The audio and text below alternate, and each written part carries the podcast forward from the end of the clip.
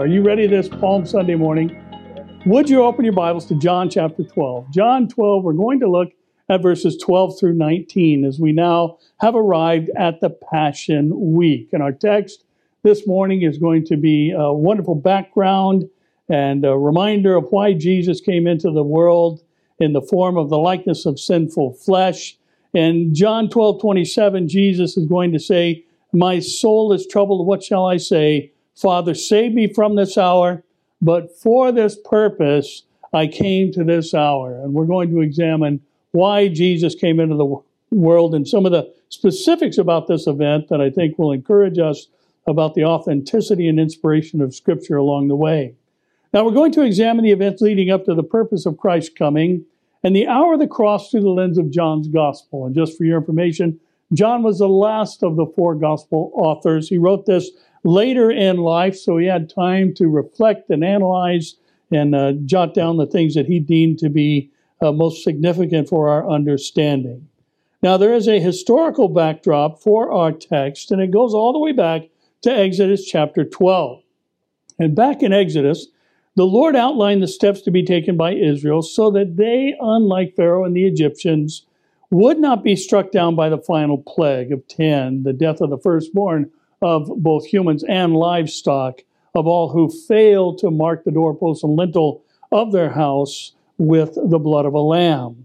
And to commemorate the day that death passed over the Israelites, on the tenth day of the Hebrew month of Nisan, they were to select a young lamb without blemish or spot out of the flock, and they were to keep it for four days within their household. In other words, give it the opportunity, or them the opportunity, to get to know this lamb. In this short period of time, Exodus twelve three uh, records that instruction. It would become like a household pet. And each family would learn through this that the blood of an innocent lamb was the reason that death passed over them, uh, specifically those alive at the time of the Exodus. So in our text, the date is the tenth of Nisan. It's thirty-two A D. Jesus rides into Jerusalem as the spotless Lamb of God. And then on the fourteenth of Nisan, he is offered for the sins of the whole world by being nailed to a cross, which is the exact pattern that the blood was to be marked on the doorpost and the lintel of the house, the same position Jesus would be in on the cross. And three days later, on the seventeenth of Nisan, Jesus would then rise from the dead.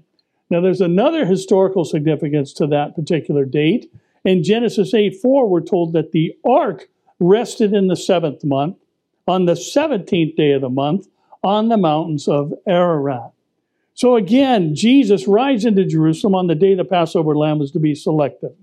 He spends the next four days with his people. He dies on Passover. He rises from the dead on the seventeenth of Nisan, which is the Feast of Firstfruits, which is the same day the ark rested on Mount Ararat after the world had been judged for its sin.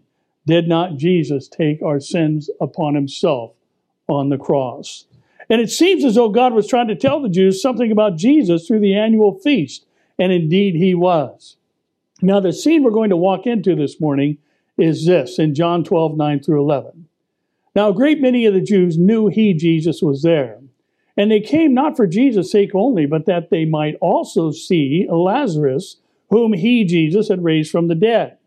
But the chief priests plotted to put Lazarus to death also, because on account of him, many of the Jews went away and believed in Jesus. Boy, how's that for a bummer? One on top of the other. You're dead, you're raised from the dead four days later, and then people want to kill you because you were raised from the dead. Now, up to this point, Matthew's gospel tells us Jesus had healed the sick. He'd given sight to the blind. He'd restored the hearing of the deaf. He'd cast out demons, been transfigured before three of his disciples, appearing with Moses and Elijah. Thousands had been fed on two occasions out of a meager supply of food. He'd preached the Sermon on the Mount. The woman at the well had been met. And now a man four days dead had been raised back to life. And he had also said this by this point in time. In Matthew twelve thirty, "He who is not with me is against me, and he who does not gather with me scatters abroad." Now, in the midst of everything that Jesus had said and done, the raising of Lazarus from the dead seemed to polarize the world at that time into these two positions, for or against him, which is the same two positions that people take today. You're either for Jesus or you are against Jesus. There is no middle ground. Amen? Jesus had raised others from the dead, but when he had raised others from the dead, there was no cry of Baruch, Baruch Adonai Adonai at those times. And the reason for that is how we're going to title our time together this morning, and that is, now is the time. Our title this morning is, now is the time. In our text, now is the time for Jesus to ride into Jerusalem on a donkey. Now is the time for him to be arrested, falsely accused in a mock trial. Now is the time for him to go to the cross. The date was important, the mount was important, the cry of the people was important, because they were all prophetic in nature, and now was the time for these things. I also believe Jesus is about to ride into Jerusalem again a little over seven years from now. And I stress, a little over seven years from now. I think we're going to have that twinkling of an eye experience here pretty soon. But this time he's not coming back on a donkey. He's coming into Jerusalem on a war horse. And we'll look at that situation a little bit later. But before he does, before he returns on that war horse, he's coming to get us, and we're going to meet him in the air with the dead in Christ. And nobody knows the day or the hour, but the evidence seems to indicate our redemption is near. And now is the time for us to be looking up. So let's join the crowd, examine the familiar Palm Sunday scene, and find three things of which we could say, now is the time. So would you stand, read with me please from John chapter twelve, the triumphal entry of Jesus into Jerusalem, receiving public worship for the very first time in John twelve, twelve through nineteen. Verse twelve, the next day a great multitude that had come to the feast, when they heard that Jesus was coming to Jerusalem, took t- branches of palm trees and went out to meet him and cried out, Hosanna, blessed is he who comes in the name of the Lord, the King of Israel.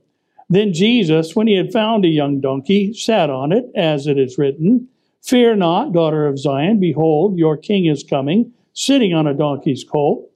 His disciples did not understand these things at first, but when Jesus was glorified, then they remembered that these things were written about him, and that they had done these things to him.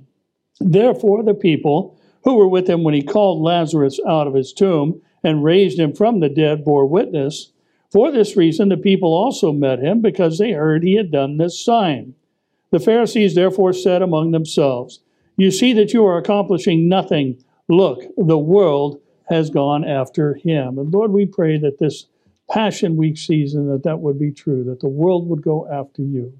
This mixed up, messed up, confused, uh, pleasure-seeking world would find the true hope that can only be found in you. And Lord, would you uh, point our minds to these things, as well as the nearness of your return for us, as we examine your entry uh, into Jerusalem and the cry of the crowd to save now. We pray you would do that, Lord, uh, with those we've been praying for, the family members we've been longing uh, to come to know you. Would you move during this Easter season, Lord, and bring glory to your name through the salvation of souls. We pray this in Jesus' name. Amen. You may be seated. A waving palm branches was a one hundred fifty-year-old tradition at this point in time, ever since the Maccabees drove out Antiochus Epiphanes in the midst of the second century B C, and they were clearly looking for a savior, as Hosanna means save now. But what they wanted to be saved from was something distinct from what Jesus came to save them from. They were looking for a Maccabean-type savior, one who would deliver them from the hands of an oppressive regime, as the Maccabees did under Antiochus Epiphanes and his uh, vile practices that he instituted uh, during his reign of terror. And indeed, they were looking to be saved from the Roman Empire. And we're told that this happened Uh, our text happened on the next day. And the next day in our text is the tenth of Nisan. Uh, it was a Monday. It was the day, as we mentioned, that the Passover lamb was to be selected for the sacrifice on the coming Friday.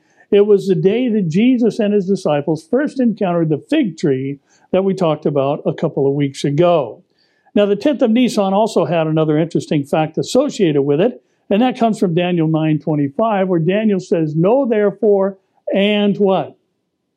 Know therefore and understand that from the going forth of the command to restore and rebuild Jerusalem until Messiah the Prince, there shall be seven weeks and sixty-two weeks. The street shall be built again, and the wall, even in troublesome times. A quick journey through Nehemiah will tell you that Nehemiah had lots of problems uh, and opposition during the rebuilding of the wall that he accomplished in record time, some fifty-two uh, days. Now, we don't have time to develop this fully. You can read Sir Robert Anderson's book, The Coming Prince, uh, if you like to get the specifics. But we do know from Nehemiah that the command from Artaxerxes was given to him, Nehemiah that is, on the first of Nisan, four forty-five B C, according to the lunar calendar, the Jewish calendar, in the twentieth year of Artaxerxes. Nehemiah tells us this date.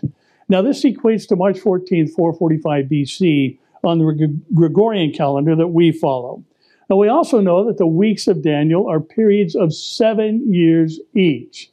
Remember, we've talked about the fact that the word weeks can be translated as sevens, and it's not seven days, it's not seven hours. History tells us quite clearly it is seven weeks. So, sixty-nine seven-year periods of three hundred sixty days each were going to come to pass according to Daniel's prophecy. Now, if you fast forward and you do the calculation, so to speak, or sixty-nine weeks, seven years each, three hundred sixty days, that's one hundred seventy-three thousand eight hundred eighty days. And if you mark that forward from March fourteenth, four forty-five B C, guess what day you land on on the Hebrew calendar? You land on the tenth of Nisan, thirty-two A D, the very date Jesus rode into Jerusalem. And that was what Daniel was saying from the command to give uh, Nehemiah permission to go back and rebuild the wall of Jerusalem, given by Artaxerxes in his twentieth year, to the coming of the Messiah, the public acceptance of worship that we see here in our text. It would be sixty-nine seven-year periods of three hundred sixty days each. And, you know, God knows what he's doing. He can calculate the exact day that this is going to happen, because yesterday and tomorrow are the same to him. He can see them all at the same time because he sits on high. Aren't you glad for that? He sits on high even during funky vacations. Amen? Amen. Now, in our text, now's the time for the triumphal entry. It was the exact day prophesied by Daniel. But not only that, we see in our verses, in verse fifteen, that the the Messiah was going to ride into Jerusalem on a donkey, as uh, John quotes from Zechariah chapter nine, verse nine. So the next day is exactly the day the Messiah was prophesied to ride into Jerusalem. The next day is exactly the day the Passover lamb was to be selected for the sacrifice. The next day, Jesus rides into town in the manner the Bible said he would ride in, uh, five hundred fifty years earlier through Zechariah. And because all of these things were happening simultaneously and in a short span of time, as we talked about a couple of weeks ago, what that tells us in light of our title is this. Listen, now is the time to live like Jesus is coming soon. Now is the time to live like Jesus is coming soon. You know why? Jesus is coming soon. Now, you know what else happened that day? In Luke nineteen, thirty-seven to forty, we're told as now, as he was now drawing near the descent of the Mount of Olives, the whole multitude of the disciples began to rejoice and praise God with a loud voice for all the mighty works that they had seen, saying, "Blessed is the King who comes in the name of the Lord." That's that Hebrew passage, uh, Baruch Hashem Adonai. "Peace in heaven and glory in the highest." And some of the Pharisees called to him from the crowd, "Teacher, rebuke your disciples." But he answered and said to them, "I tell you that if these should keep silent, the stones," not the rolling ones, but the stones would immediately do what? Cry out. Cry out. Several years ago, it was reported that the fastest growing segment of American society is atheists. And this group and others like them are crying out today that the church would be silent, that we not speak about sin, that we not talk about repentance, that we not define moral behavior and what is acceptable before God, and rather that we accept everything anyone feels, thinks, or believes as valid, because in their minds, that's what love is, accepting people uh, and what they think and believe as they are. Everything the Jews had learned about the coming Messiah was happening right before their eyes. Everything the prophets had written was happening right before their eyes, and it couldn't be denied. A man born in the city that the prophet Micah said he would be born in, in the miraculous manner Isaiah said he would be born in. And he did the same things. He healed the sick, raised the dead, gave sight to the blind, cast out demons, that Isaiah said he would do. The same man arrives in Jerusalem on the exact day Daniel foretold, in the exact manner Zechariah foretold, and for the exact reason the Passover foretold. And listen, the odds of these events all happening by coincidence on the same day of the Hebrew calendar that was prophesied are one. Are you ready for this? Listen to this statistic. For this to just have happened coincidentally, the odds are one in seven hundred eighty-three quadrillions, eight hundred sixty-four trillion, eight hundred seventy-six billion, nine hundred sixty million to one. I think that number's up there. Did you guys get that number? Um, I sent that number to the sound booth, by the way, so let's make sure that gets up there for next service. It's it's a, just an unbelievable number. seven eight three, eight six four, eight seven six, nine six zero zero zero zero zero zero zero to one. I'm thinking that God has foretold these things accurately for our benefit. Amen? Amen. Now, Romans one, twenty to twenty-three says, "For since the creation of the world, his invisible attributes are clearly seen, being understood by the things that are made, even his eternal power and Godhead, so that they are without excuse. Because, although they knew God, they did not glorify him as God, nor were thankful, but became futile in their thoughts, and their foolish hearts were darkened. Professing to be wise, they became what? Fools." Is our world full of fools today? "And changed the glory of the incorruptible God into an image made like corruptible man, birds, four-footed animals, and creeping things." Listen, nature itself proves the need for a creator, and man says, no, there's no God. Evolution is how it began, ignoring all the irrefutable evidence of the Bible's record of creation. And I believe that now's the time for Jesus to come get us. I believe that it is time for us to live like it can happen on any day in this generation. That compact time period we were talking about a couple of weeks ago, we are seeing a myriad of indications that tell us it is so. And like later in the Passion Week, the crowd is turning against Jesus today, in spite of the overwhelming evidence of his deity. And Jerusalem is the focal point of world attention, as Zechariah twelve three prophesied it would be. And listen, the conclusion can only be, now is the time to live like Jesus could come for us today. So what does that look like exactly on a day-to-day uh, experience? In verse sixteen, uh, we were told his disciples did not understand these things at first, but when Jesus was glorified, then they remembered that these things were written about him, and that they had done these things to him. Now, I think we've all wondered what it would be like to live when Jesus was here, and when he walked the earth, and what it would be like to see these things and be a part of the crowd, or take a bite of the loaves and the fish that he uh, miraculously created and expanded uh, into enough to feed thousands of people. And we look at this verse and, and realize, you know, the disciples didn't get it either, even though it was happening in front of their eyes. So we have an advantage to live today. We have the written Word of God that records for us all these incredible things that went over the heads of many people. And our Lord is glorified today. We know where he is. Amen. He is seated at the right hand of majesty on high. He is not in a tomb or a grave like uh, other supposed religious leaders remain today. We're going to talk about that, obviously, next Sunday. Uh, his is the only empty tomb. Amen? Amen. Now, Paul would later write from this same vantage point where he said this in First Corinthians.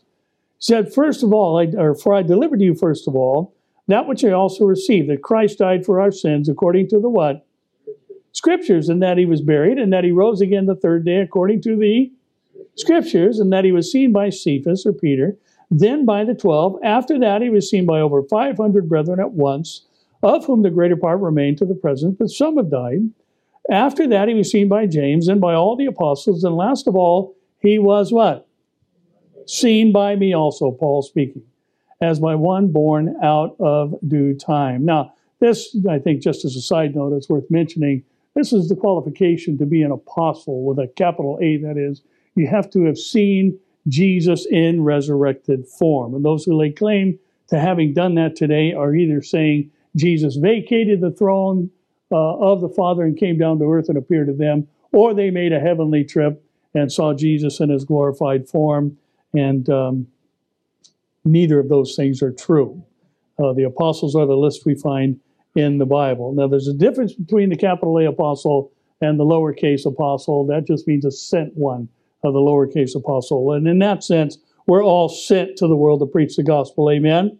But we are not all apostles with a capital A, and there are no new apostles today with a capital A who speak on behalf of God and pen the words of Scripture like they claim. Now, in contrast to this, John records that not even the disciples caught the significance of everything that transpired until Jesus was later glorified. Now, the Pharisees, they never got it. But if we step back and look at this scene, we note, we can note that we have a crowd of people from Bethany headed to Jerusalem. And they were there when Lazarus was raised from the dead. And there's a group going out of Bethany that's going to be met by a crowd coming out of Jerusalem because they heard what Jesus had done in raising Lazarus from the dead. So the point is, there's this frenzied type atmosphere starting to uh, culminate around Jesus, and he is uh, becoming obviously a very popular figure. And again, it's interesting that having raised others from the dead, this Lazarus event seemed to really hit home with many people, and they wanted to see him. But the thing is, one of the things that nobody seemed to grasp or maybe ignored is that Jesus came riding on a donkey. He came into town in, in a very specific manner, declaring his intentions by his choice of mount. Now, the donkey was not a demeaning animal. And you know, it was interesting. I was reading an article not too long ago. Uh, you know, we often, you know, donkeys are, are known for one particular attribute, and that is they are what? They are stubborn. And this article said, you know why they're stubborn? Because they're smart. They don't want to stumble. They don't want to put themselves in harm's way. They don't want to fall off the cliff and, and all these other things. And, you know, the, the donkey in Jesus' day was not some type of demeaning animal, or uh, it was just a mode of transportation. But it was also for a, a conquering general or a king to ride into town on a donkey was a declaration of peace. It meant that they weren't coming in to conquer. If his intentions were for conquest and also captivity, then he would ride into town on a horse. So Jesus said, I've come as the Prince of Peace. I'm coming in uh, to make peace between man and God. Now, we do know he's coming on a horse, as we mentioned earlier in Revelation nineteen, eleven to sixteen, where John saw heaven opened, and behold, a white horse, and he who sat on him was called Faithful and True. And in righteousness he does what? He judges and makes war. His eyes were like a flame of fire, and on his head were many crowns. He had a name written that no one knew except himself. He was clothed with a robe dipped in blood, and his name is called the Word of God. And the armies in heaven, clothed in fine linen, white and clean. If you back up to verse eight, that the fine linen is the righteous acts of the saints. So this is the church. Uh, followed him on white horses. Now, out of his mouth goes a sharp sword, that with it he should strike the nations, and he himself will rule them with a rod of iron. He himself treads the winepress of the fierceness and wrath of Almighty God. He has on his robe and on his thigh a name written, King of Kings and Lord of Lords. You know, this isn't just a story. This is the future foreseen and foretold. We're going to come back with Jesus. And we're going to be riding on white horses, dressed in fine linen, white and clean. And he's coming back not on a donkey. He's coming back on a war horse to make war. And his eyes are like a flame of fire, symbolic of judgment. His head being uh, covered with many crowns speaks of his absolute authority, a name that is above all other names, gives him the right to wear the uh, robe dipped in blood. His name is called the Word of God. What a scene this is going to be. And it's only some seven plus years away, I believe, very soon. Isn't that exciting? Yeah. Come get us, Lord Jesus. Amen. I was thinking that a lot in Atlanta. the, you know, the crazy thing was there, there were no rental cars. We couldn't go anywhere. We, you know, it was a nine-hour drive down to our final destination. But, man, all the rental cars were gone like that. There was not one single rental car anywhere in Atlanta. So we were stuck Uh, and um, I thought, man, this, today be a good day for the rapture. I'm, I'm, I'm open for it today, now. Now, the reality is today that the crowd is gathering for the same reasons. The polarized crowds are gathering for the same reasons. And in this particular passage, they're gathering not because they recognize Jesus was the fulfillment of the Passover lamb, not because they realized it was a significant day on the calendar, not because they understood that the manner in which he rode into town declared a message to them that he had come to bring them peace between uh, they and God. They were thronging to Jesus because they thought he could make their life more prosperous. They thought he could improve their this life situation. And when they found out that his real mission was to lo- deliver them from sin and call them to repentance, their cries turned from crown him as king to crucify him as a criminal. And this gives us our second reminder in light of our title, and that is, listen this morning, it's a bit cumbersome and wordy, but here's our second consideration. Now is the time to recognize many prophetic fulfillments, prophetic fulfillments are lining up. Now is the time to recognize many prophetic fulfillments are lining up. Now, there are some things that the Bible has prophesied that are happening and continue to happen. Ezekiel thirty-seven is still happening. The rebirth of the nation of Israel, the blossoming of the desert like a rose, the uh, return of the Jews to their national homeland. These things are ongoing and they are continuing to be fulfilled. And there are other things that are going to be fulfilled during the tribulation that are happening every single day, at least in their ultimate sense. And there are a myriad of negative things said about the Bible, and many of them come from within the so-called church, especially when it's related to Bible prophecy. But we need to remember something that Jesus said and did in Matthew eleven. In chapter or in verses twenty to twenty-four, he began to rebuke the cities in which most of his mighty works had been done, because they did not what? Repent. He said, "Woe to you, Chorazin! Woe to you, Bethsaida! For if the mighty works which were done in you had been done in Tyre and Sidon, they would have repented long ago in sackcloth and ashes. But I say to you, it will be more tolerable for Tyre and Sidon in the day of judgment than for you. And for you, Capernaum," Jesus' earthly headquarters, "who are exalted to heaven will be brought down to Hades. For if the mighty works which were done in you had been done in Sodom, it would have remained until this day. But I say to you that it should be more tolerable for the land of Sodom in the day of judgment than for you." The cities mentioned here were where most of Jesus' miracles and ministries took place. And yet the people did not repent. So that tells us the purpose of Jesus' earthly ministry was to draw people to repentance, to call them to change their thinking and therefore their lives. And yet people from these cities were among the pilgrims here in Jerusalem, and many of them uh, who came to Jesus came to him not for what he could do about their sin, but what he could do about their current situation, their hunger, or uh, their life status. And tragically, we see this is the focus within the church today for, for much of it, I should say. What can Jesus do to improve your life circumstance? How can he improve your health and wealth status? You know, it, it was just, it was interesting going through all the gymnastics mentally. And, and you know, how I'm like everybody else. Man, when vacation time's coming, I'm all about it. I'm ready to go, aren't you? And looking forward to getting out of town for a while, letting your brain shut down and all these other things that we look forward to. And instead of my brain shutting down, it was running on overdrive, trying to figure out how to get my family out of here. And, uh, you know, I, I think we naturally would gravitate uh, to those, uh, you know, the Romans eight twenty-eight type of things and start looking for that. You know, okay, there's got to be, God said there's, there's all things work together for good, so it has to be true, right? Is it always true immediately? No, it's not always true immediately. And um, I'm, like I said, I'm still waiting for the eight twenty-eight portion of this vacation to come to pass. But, you know, we, we can find ourselves caught up in things and find ourselves distracted by things and forgetting the fact that, you know, we have a wonderful future that is nothing like this life awaiting us. And there aren't going to be any problems in heaven. Doesn't that sound wonderful? There are, there's not going to be any pain in heaven. There's not going to be any sickness in heaven. Uh, there's not going to be any sorrow in heaven. It's just going to be fullness of joy and pleasures forevermore, according to Psalm sixteen eleven.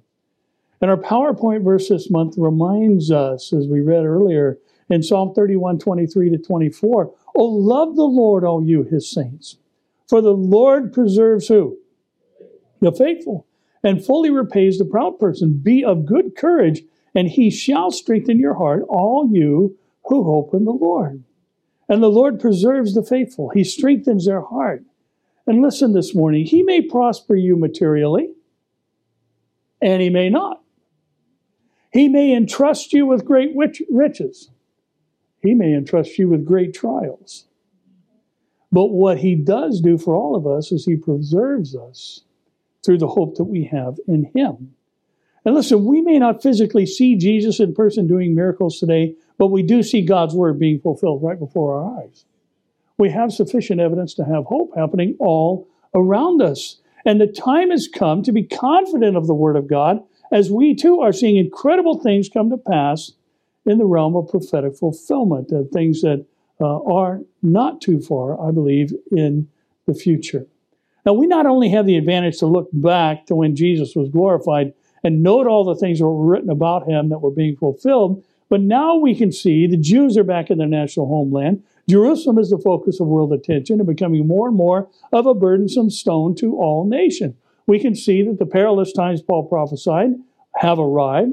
We've been watching the defection of truth within the church and the unwillingness to endure sound doctrine unfolding in front of us. And like Zechariah nine nine said, Jesus would ride into Jerusalem on a donkey, and he did. Revelation nineteen says he'll ride back onto the world scene on a white horse, and he will. And the time has come when the word of God is being fulfilled rapidly and exactly as written in our text and today.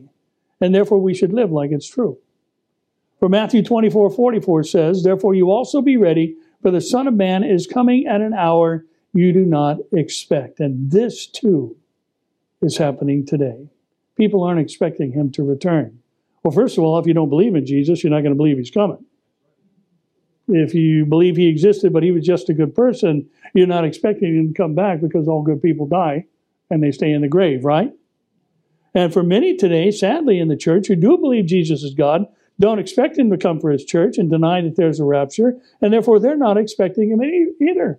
So Jesus is saying, listen, I'm coming at a time where people aren't expecting me to. And we are living in a season of low expectation. And that's exactly when he said he's going to come. He's going to come snatch us off the surface of the earth uh, with the dead in Christ, and we'll meet him in the air. And Titus tells us in two eleven to fifteen that the grace of God that brings salvation has appeared to all men, teaching us that, denying ungodliness and worldly lust, we should live soberly, righteously, and godly in the present age, looking for the blessed hope and the glorious appearing of our great God and Savior, Jesus Christ, who gave himself for us that he might redeem us from every lawless deed and purify for himself his own special people, zealous for good works. Speak these things, exhort and rebuke with all authority. Let no one despise you. Now, this can't be talking about the second coming. This has to be talking about the rapture of the church. Because in heaven, we're not going to need to be told to deny ungodliness. We're not going to need to be told to deny worldly lust. We're not going to be, need to be told to live soberly, righteously, and godly, because by this point in time, we will have seen him, and we will be like him when we see him as he is. This has to be talking about our attitude here on earth when signs are being fulfilled that indicate Jesus is coming soon. We ought to look forward uh, to that blessed hope and the glorious appearing of our great God and Savior, Jesus Christ. Listen, I'm looking forward to that, aren't you? Any moment now, I believe. Now, let's wrap it up with a second glance at seventeen to nineteen. Therefore, the people who were with him when he called Lazarus out of his tomb and raised him from the dead bore witness. For this reason, the people met him, because they heard he had done this sign. The Pharisees therefore said among themselves, "You see that you are accomplishing nothing. Look, the world has gone after him." And what the Pharisees are saying is, if we don't do something about this Jesus guy right now, it won't be long before we lose our place of prominence in the eyes of the people. And this attitude, I think we've all recognized, is not just present, but prevalent today. We need to shut these Christians down. Uh, we need to do something about these groups that are denying the scientific facts and truth. Now, can you believe what a world we live in today? I, I, I this whole Supreme Court justice appointment thing, listen, if you can't answer what is a woman, you got no business making decisions that are going to impact people's lives. And you know what? The gavel should have come down right then and there, disqualified. If you can't answer that question, that a kindergartner could answer, what is a woman? Even if your answer was people who can have babies, that would be a sufficient answer, wouldn't it? But when someone who is being nominated to the highest court in the land is asked the question, what is a woman? Then they say, I don't know. As a woman, I'm sorry, bye. You got no business sitting on the uh, Supreme Court amongst the other justices. But the Senate said, that's who we're looking for. It's just unbelievable the days we live in. Amen? Now, the progressives don't want the world going after Jesus. They want everyone going after the New World Order and the Great Reset and these other things we've heard about because they plan to rule over it. Boy, are they in for a surprise. Uh, George Soros and Bill Gates and these other uh, power players today, uh, the Antichrist is going to smash them like a bug, and they will be uh, uh, extinguished immediately. They will not play a role in uh, ruling the world. He is the ultimate man of power, the ultimate deceiver during that time. In John twelve, twenty-three to twenty-six, Jesus said, the hour has come that the Son of Man should be glorified. Most assuredly, I say to you, unless a grain of wheat falls to the ground and dies, it remains alone. But if it dies, it produces much grain. He who loves his life will what? Lose it. And he who hates his life in this world will keep it for eternal life. If anyone serves me, let him follow me. And where I am, there my servant will be also. If anyone serves me, him my Father will what? Honor. Jesus well knew what the Pharisees meant and intended to do to stop the transfer of prominence from them to him. They were plotting to kill him. But what the Pharisees missed was he came to die. No one was taking his life. He laid it down of his own accord, according to John ten eighteen. And, you know, looking at the history of Jesus' ministry here on earth, crowds have sought to make him king before, but it wasn't the right time. It wasn't this particular Passover.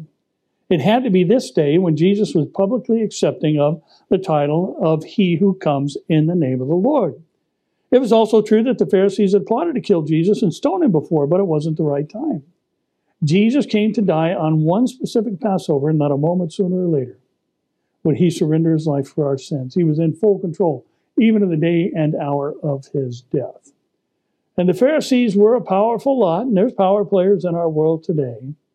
And what the Pharisees said, the people generally heeded, but their power was impure because it was human power, just like the human power brokers we see today. And it was nothing more than manipulation, and manipulation is not from God, because the wisdom that comes from above is pure wisdom. And in Luke nineteen, eleven to fourteen, as the people heard these things, He, Jesus, spoke another parable, saying, Uh, because he was near Jerusalem and they thought the kingdom of God would immediately appear. Therefore he said, a certain nobleman went into a far country to receive for himself a kingdom and to return. So he called ten of his servants, delivered to them ten minas. And he said to them, what? Do business. So that King Jimmy will translate that, occupy till I come. But his citizens hated him and sent a delegation after him saying, we will not have this man to reign over us. And this parable was meant to expose the hearts of the Pharisees and their love of position, the greetings in the marketplaces, the amens to their pretentious prayer, prayers would lead them to say, we will not have this man, Jesus, be king over us. They wanted nothing to do with this king because they knew that they too would be under his reign and therefore subject to his authority. But the Pharisees are not exceptional in this. We see it all around us today. And the evidence of Jesus' deity is overwhelming. His existence cannot be questioned. The necessity of him coming into the world is clear, but people today reject him for the same reasons the Pharisees wanted to kill him. They don't want anyone on the throne of their lives except for him. And I'm sure there's some of you out there who um, made some dumb decisions. All of you out there have made some dumb decisions. Some of you probably lived at least for a season of life like I did, and were on the throne of your own life, and things didn't go so well. Listen, I have no problem submitting to a king who knows all, who guards and directs steps, who leads you in the path of righteousness, and the old path where the good way is. There are just no negatives about following Jesus, but people don't want a standard of right and wrong to be imposed upon them outside of their own opinion today. And this is manifested in the foolish things that people will believe today. Things unproven, obvious fables and lies, things that are just downright stupid and corny, that are foolish to believe, yet people will protect them, promote them, and fight for them as though they are facts. And I'm so thankful to see uh, some of the female athlete, athletes around the world standing up and saying, get rid of these clowns. Get them out of women's sports. They got no business participating in the bleeding heart liberals, you know, saying, well, they think they're women, so they have to be women. You know, that used to be called mental illness. But not anymore. It's just unbelievable what we're seeing. And listen, we've said this a million times, and this is our last point for our Palm Sunday morning. And we've said it multiple ways, and we'll say it again in the future. But we probably already said it this morning uh, in our first point. But listen, now's the time to put God first and live all out for Him. Now is the time to put God first and live all out for Him. God's way is best. Amen? God's way is best. And it's the right way to live. It's the right way to think. It's the right way to act. And Jesus would say in Luke six, forty-six to forty-nine, why do you call me Lord, Lord, and not do the things which I say? Whoever comes to me and hears these sayings of mine and does them, I'll show you whom he's like. He's like a man building a house who dug deep and laid the foundation on the rock. And when the flood arose, the stream beat vehemently against that house and could not shake it, for it was founded on what? On the rock. But he who heard and did nothing is like a man who built his house on the earth without a foundation. Uh, Matthew records this as building on sand, against which the stream beat vehemently, and immediately it fell, and the ruin of that house was great. And listen, it's always been the right time to apply our three points, not just on Palm Sunday, but the thing we need to point out this morning is that time is not an unlimited commodity. It is the one thing we are running out of more quickly than anything else. We're running out of time quicker than we're running out of oil or natural gas or anything that everybody seems to be so concerned about. We're running out of time, and we're running out of it quickly. A lot had happened leading up to the triumphal entry, but the fulfillment of it all lasted less than a week. It all happened within a week's time. And there's been a lot that's happened prophetically since May fourteenth, nineteen forty-eight. And all the things that have happened since then and the things that they are leading up to is the seventieth week of Daniel. A seven-year time period, a rather compact period of time. Now, prior to that will be the moment and twinkling of an eye experience. And it's always been time to live ready for the rapture. But now's the time where things that will be fulfilled in the tribulation are now being seen. We're seeing things happening that are related to the Ezekiel thirty-eight and thirty-nine war scenario. We're seeing things happening that we're going to, will lead to the fulfillment of Zechariah twelve through fourteen. We're seeing things that lead up to what's going to be fulfilled during the tribulation period with the rebuilding of the temple. You, you know, I, I think we're just, because we hear so many of these things so often, I think we're less amazed by the fact that Saudi Arabia, where Islam was founded, is in a friendly diplomatic relationship with Israel. And they've been having secret missions back and forth. And, and here they are, the very nations of the geographic areas that the Bible said are going to protest the invasion by the, the forces from the north. And you know what? This, this is incredible to consider, that these areas, this particular area of the world, is making overtures towards Israel, reestablishing diplomatic ties and relations, because the same nations that are going to invade Israel are now in military coalition together. The protesting nations are now making coalitions with Israel, or overtures toward Israel. And listen, as the old adage says, you just can't make this stuff up. It's too unbelievable to simply be coincidence. It has to be orchestrated, and there is one who is directing all things, and that is the King of Heaven, who has foreseen them, foretold them, and we're living during them. And that can only mean one thing. Jesus is coming for us soon. Somebody say, amen.